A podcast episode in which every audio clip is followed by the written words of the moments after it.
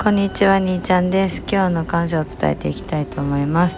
皆さん、今日も一緒にトレーニングありがとうございました。今日も一日楽しかったです。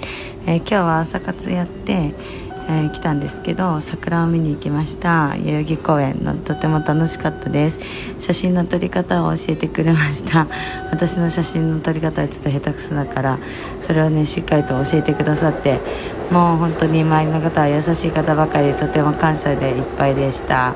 はいお昼はですね実はあのランチデートに行ってきましてはい美味しいピッツァを食べまして、まあ、他にもいろんな料理をですねたらふく美味しくいただきました。本当にありがとうございます。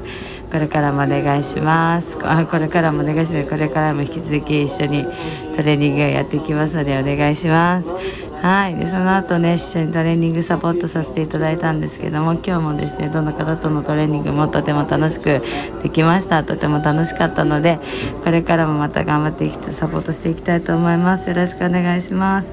でまたね。